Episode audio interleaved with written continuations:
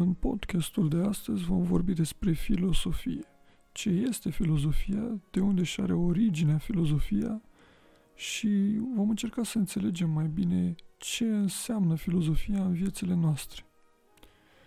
Filosofia este o disciplină care își are originea în antichitatea grecească, dar filozofia poate fi numită și mai simplu dorința noastră de înțelepciune sau iubire de înțelepciune. Termenul se traduce cel mai adesea drept dorință de înțelepciune. Dar dacă ne întoarcem puțin în timp, termenul are o poveste foarte frumoasă. Uh, la început, presocraticii, cei care au existat înainte de Socrate, care a creat o revoluție în filozofie, s-au preocupat de ceea ce se cheamă physis, și anume ființa devenirea naturii, ca să o numim așa. S-au preocupat de procesul naturii. Au încercat să explice realitatea cosmosului fără să apeleze la credințele populare sau la mituri.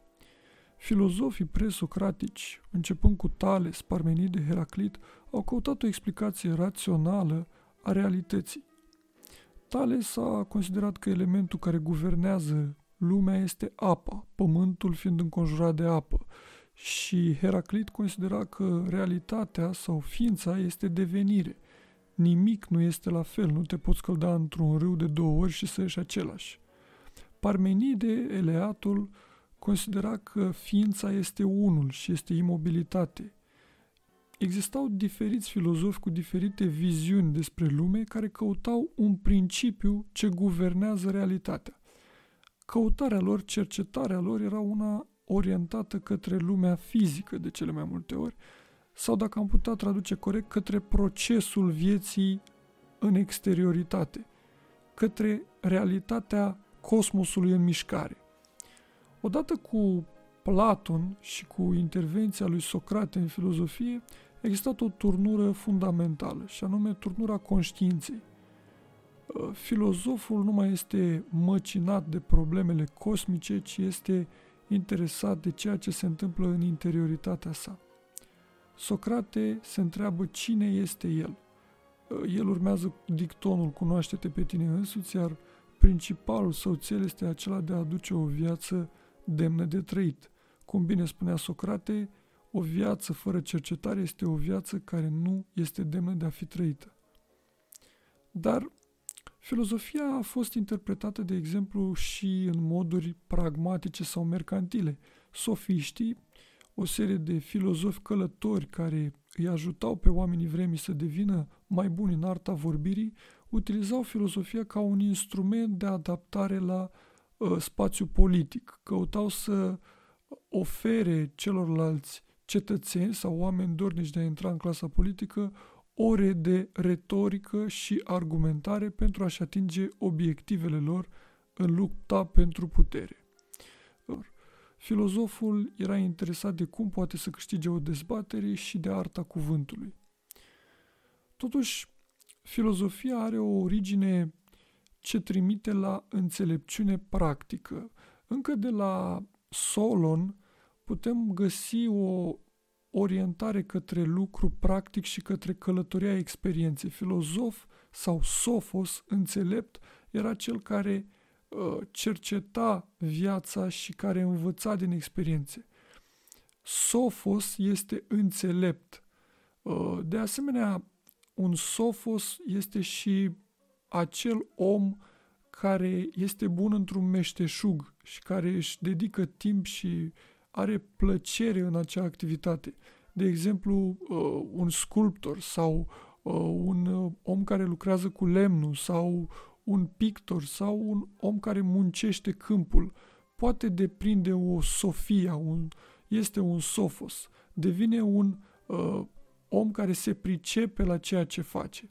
Există această dimensiune practică a înțelepciunii, pe care și Aristotel o discută, dar în alți termeni. Ehm, totuși, revoluția apare odată cu Socrate, care este înfățișat în dialogul lui Platon, banchetul, discutând despre iubire, iar discuția este de fapt despre filosofie. Și filozofia se dovedește a fi o dorință pentru cunoaștere, întrucât cunoașterea este deținută în mod absolut de zeu, iar necunoașterea aparține uh, ignorantului, filozoful se situează la mijloc. El este un ignorant care își conștientizează ignoranța, un om care știe că nu știe. Acesta e modelul socratic. Astfel că el își dorește înțelepciunea și nu este înțelept. Înțelept poate fi doar zeul. Cu alte cuvinte, filozoful nu poate fi un om perfect, ci este un om dornic să se îmbunătățească pe sine, un iubitor de înțelepciune.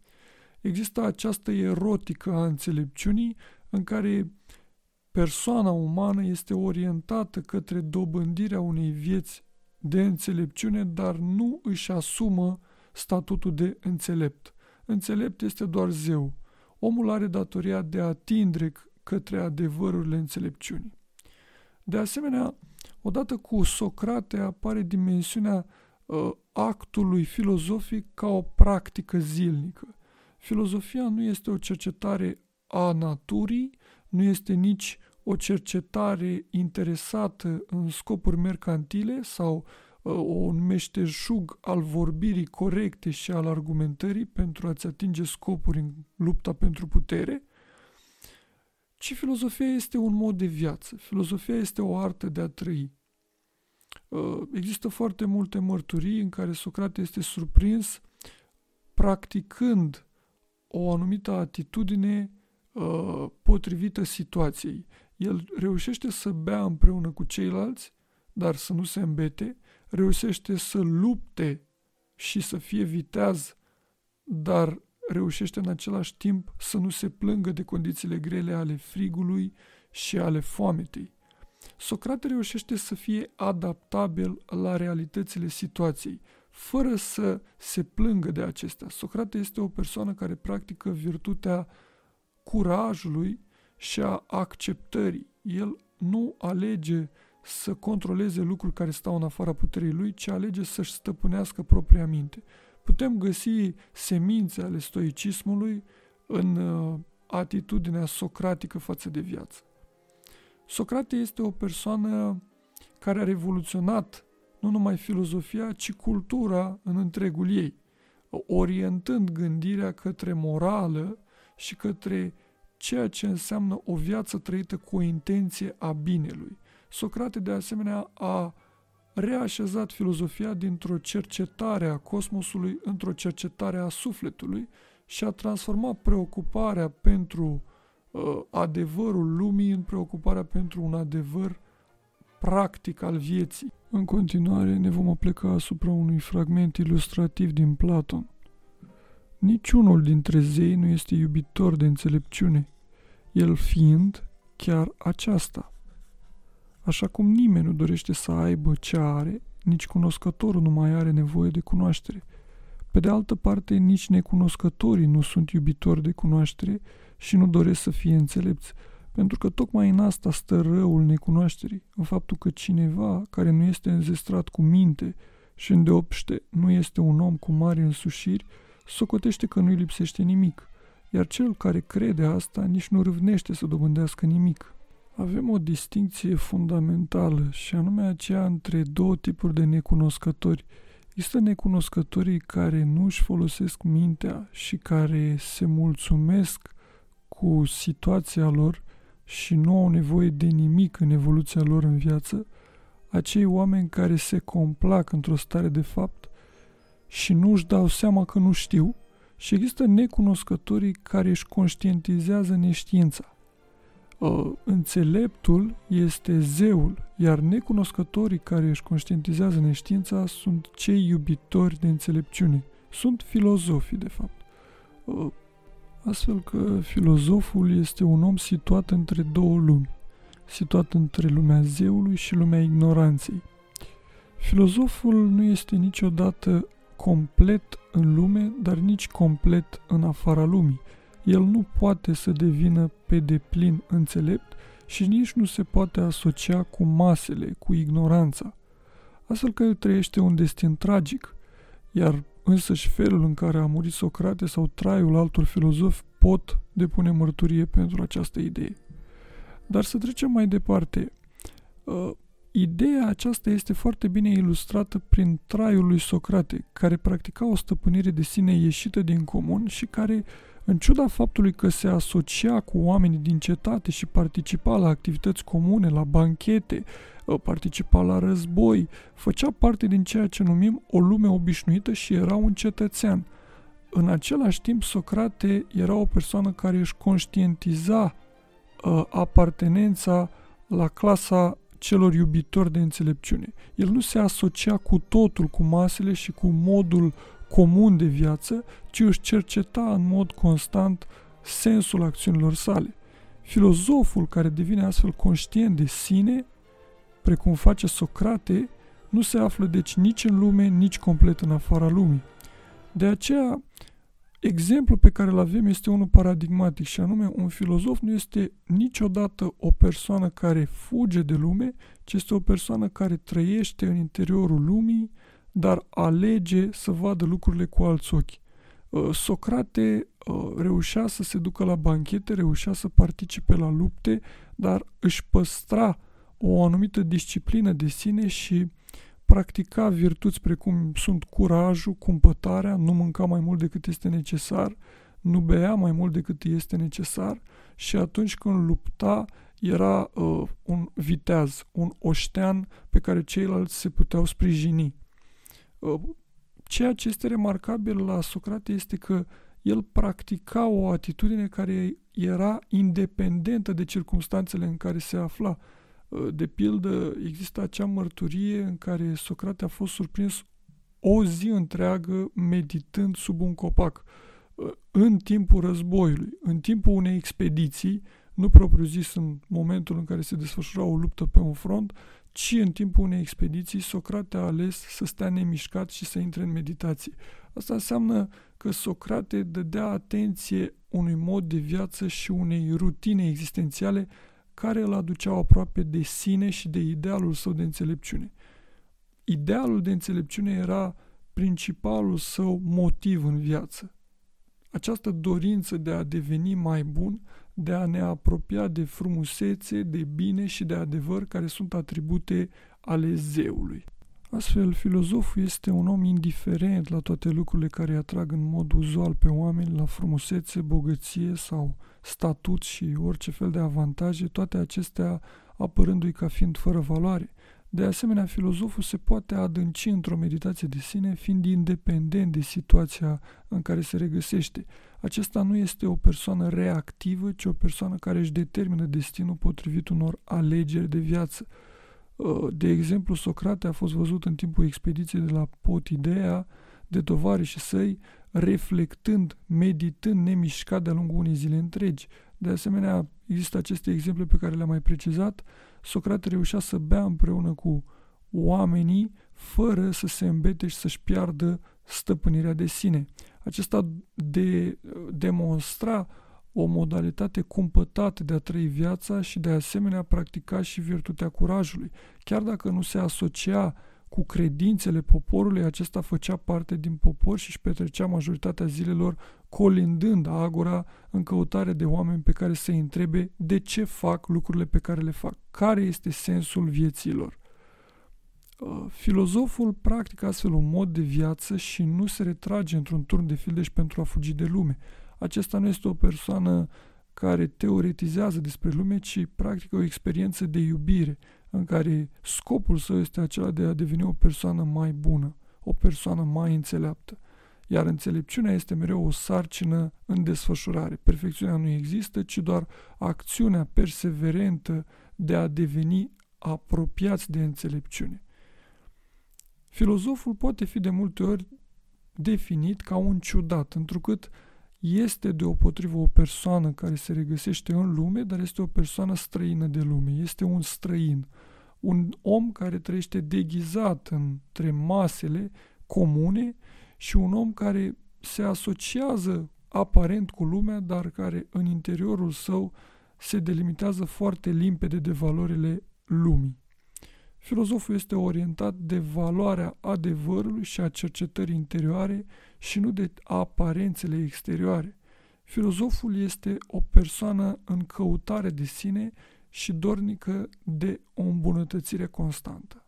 Putem numi filozofia mai curând ca pe un meșteșug existențial, ca pe o artă a vieții. Iată, spusele lui Socrate în acest sens sunt foarte lămuritoare. Filosofia, care ne-a format în vederea acțiunii, a introdus blândețea în raporturile noastre reciproce, a deosebit relele provocate din ignoranță de cele făcute conform necesității. Ne-a învățat să le evităm pe primele și să le suportăm pe celelalte cu curaj. Această filozofie a fost deci dezvăluită de către cetatea noastră. Tot în acest sens, Plutarh afirma Majoritatea oamenilor își închipuie că filozofia constă în a discuta de la înălțimea unei tribune și a ține cursuri asupra textelor. Însă ceea ce scapă cu totul acestor oameni este filozofia neîntreruptă, care este exercitată zi de zi într-o manieră perfect egală cu sine. Socrate nu pregătea amfiteatre pentru auditoriu, nu se așeza la o catedră profesorală, nu avea un orar fix de discuții în care să se plimbe cu discipolii săi, însă a filozofat râzând uneori de aceștia, bând sau mergând la luptă sau în agora cu ei și, în sfârșit, mergând spre temniță și bând o travă. A fost primul care a dovedit că în orice timp și loc, în tot ce ni se întâmplă și în tot ce facem, viața de zi cu zi oferă posibilitatea de a filozofa. Și în ultimul rând, cuvintele lui Socrate prin dialogurile lui Platon sunt la dispoziția săracului și a bogatului în egală măsură. Că sunt un om pe care zeul a dăruit cetății, v-ați putea da seama și de aici. Nu pare a fi lucru omenesc lipsa mea de grijă pentru toate ale mele.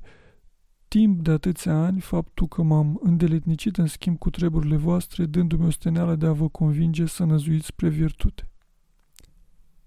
Putem concluziona că filozofia este un act care se manifestă în comunitate, în relație cu oamenii și nu se detașează de lume. Filozoful nu caută să se ascundă de lume, ci caută să o înfrunte. Caută să o accepte și să o conștientizeze de la o scară diferită de valori. Acesta nu refuză relațiile cu oameni, ci le calibrează diferit. Este orientat de o grilă de valori mai exigentă. Filozoful este un practicant care își are sediul în viața de zi cu zi. Filozoful este acel om care se îmbracă de obicei ca ceilalți oameni, pare că merge ca ceilalți oameni, dar în momentul în care vorbești cu el este o persoană mânată de valori profunde și cu un simț distinct al hotărârii. Hotărârea de a trăi o viață orientată de lucrurile care contează și a nu-și pierde timpul și energia pentru lucruri efemere. Filozoful se poate bucuri, bucura de lucrurile lumești, poate avea mici plăceri, dar le exersează sub simțul cumpătării. Filozoful nu este un om laș care caută să fugă într-un turn de fildeș, ci este un războinic la nevoie. Filozoful se diferențiază printr-o atitudine de stăpânire de sine și de acțiune liberă. Filozoful gândește ceea ce trăiește și nu se lasă trăit de evenimentele vieții, Filozoful își alege destinul potrivit credințelor sale. Filozoful experimentează și nu doar cugetă. Filozoful nu este o personalitate abstractă, ci este o persoană care caută să devină un om întreg. Sinteza între trăire și gândire este cel mai important lucru în viața filozofică. Viața filozofică este astfel o viață de armonie și echilibru și nu o viață de mediocritate. În încheiere, vom încerca să surprindem această dimensiune practică de exercițiu al filozofiei, citând din Pierre Hadot ce este filozofia antică. În scrisoarea a șaptea, Platon declară, dacă nu adoptăm acest mod de a trăi, viața nu merită chinul de a fi trăită și de aceea trebuie să ne decidem de îndată să urmăm această cale, calea minunată o numește el. De altfel, acest gen de viață presupune un efort considerabil, ce trebuie reînnoit de zi cu zi. Prin raportarea la acest gen de viață se deosebesc cei care filozofează cu adevărat de cei care nu filozofează cu adevărat, cei din urmă neavând decât o spoială exterioară de opinii superficiale. Platon face aluzie la acest fel de viață când evocă figura discipolului său Dion din Siracuza. El constă în a prețui virtutea mai curând decât plăcerea, renunțând la plăcerile simțurilor și practicând un anumit regim alimentar, în a trăi zi de zi într-un astfel de mod pentru a deveni pe cât se poate stăpân pe sine. În ultimele pagini din dialogul Timaios, Platon afirmă că e necesar să fie instruită partea superioară a sufletului, care nu este alta decât intelectul, în așa fel încât să fie pus în armonie cu universul și să se identifice cu divinitatea, însă nu dă amănunte asupra manierei de a practica aceste exerciții. Detalii pot totuși fi aflate în alte dialoguri. S-ar putea vorbi despre pregătirea pentru somn, atunci când Platon amintește pulsiunile inconștiente pe care ne le dezvăluie visele, de pildă acele dorințe cumplite și sălbatice de pângărire și crimă prezente în noi. Pentru a nu avea astfel de vise, trebuie să ne pregătim seara, încercând să înălțăm partea rațională a sufletului prin discursuri interioare și cercetări asupra unor chestiuni elevate, dedicându-ne meditație și potolind dorința și mânia. Vom nota, printre altele, că Platon recomandă să dormim mai puțin. Nu trebuie păstrat din timpul somnului decât ceea ce este folositor pentru sănătate. Ori aceasta nu e un lucru greu odată ce a devenit o obișnuință. Platon nu îndeamnă la exces. Un alt exercițiu constă în a ști să-ți păstrezi calmul în nenorocire, fără a te revolta, folosind în acest scop maxime capabile să modifice dispoziția interioară. Celebrele afirmații interioare. Se va spune astfel că nu se știe ce e bine și ce e rău în aceste feluri de accidente, că nu ajută la nimic să te indignezi, că niciun lucru omenesc nu merită să fie atribuită prea multă importanță și că, precum în jocul de zaruri, trebuie să iei lucrurile așa cum sunt și să acționezi în consecință. Cea mai vestită practică este pregătirea pentru moarte, la care Platon face aluzie în Phaidon, unde povestește chiar moartea lui Socrate. Acesta declară că un om care și-a petrecut viața conform principiilor filozofiei are negreșit curajul de a muri, întrucât filozofia nu este decât o pregătire pentru moarte. Și este o pregătire pentru o moarte, deoarece moartea înseamnă separarea sufletului și a trupului, iar filozoful se străduiește să-și despartă sufletul de trup. De fapt, trupul ne provoacă o sumedenie de necazuri din cauza pasiunilor pe care le generează și a nevoilor pe care ne le impune. E necesar, deci, ca filozoful să se purifice, adică să încerce să-și concentreze și să-și adune cugetul, să le libereze de împrăștierea și neatenția impuse de trup. Ne vom referi aici la îndelungile autoconcentrări ale lui Socrate, evocate de Platon în banchetul, în timpul cărora rămâne nemișcat, fără a se clinti și fără a mânca. Acest exercițiu este cu siguranță o asceză a trupului și a minții, o renunțare la pasiuni pentru a accede la puritatea minții. Dialogul este deja, într-un anumit sens, o pregătire pentru moarte.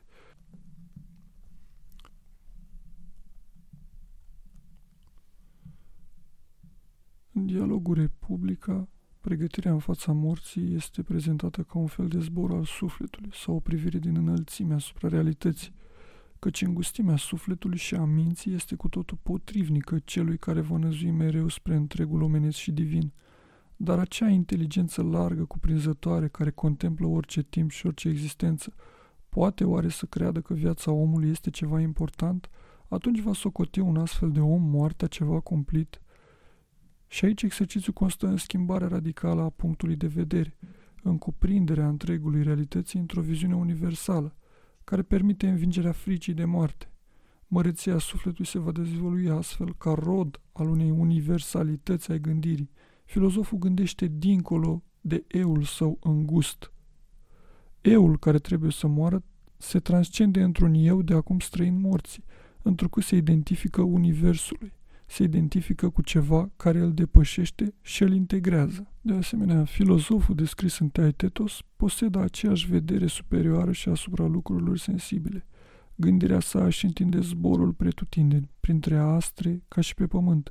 De aceea Platon îl descrie cu umor ca pe un străin rătăcit în lumea omenească, prea omenească, și riscând precum Tales înțeleptul să cadă în vreo fântână, el ignoră luptele pentru putere, dezbaterile politice, banghetele întreținute pentru flautiste. Nu se știe nici să pledeze la tribunal, nici să insulte, nici să laude. Cele mai întinse proprietăți par un lucru de nimic, fiind obișnuit să cuprindă cu privirea pământul întreg, ia în derâdere noblețea, pe nedrept garantată de lungi genealogii.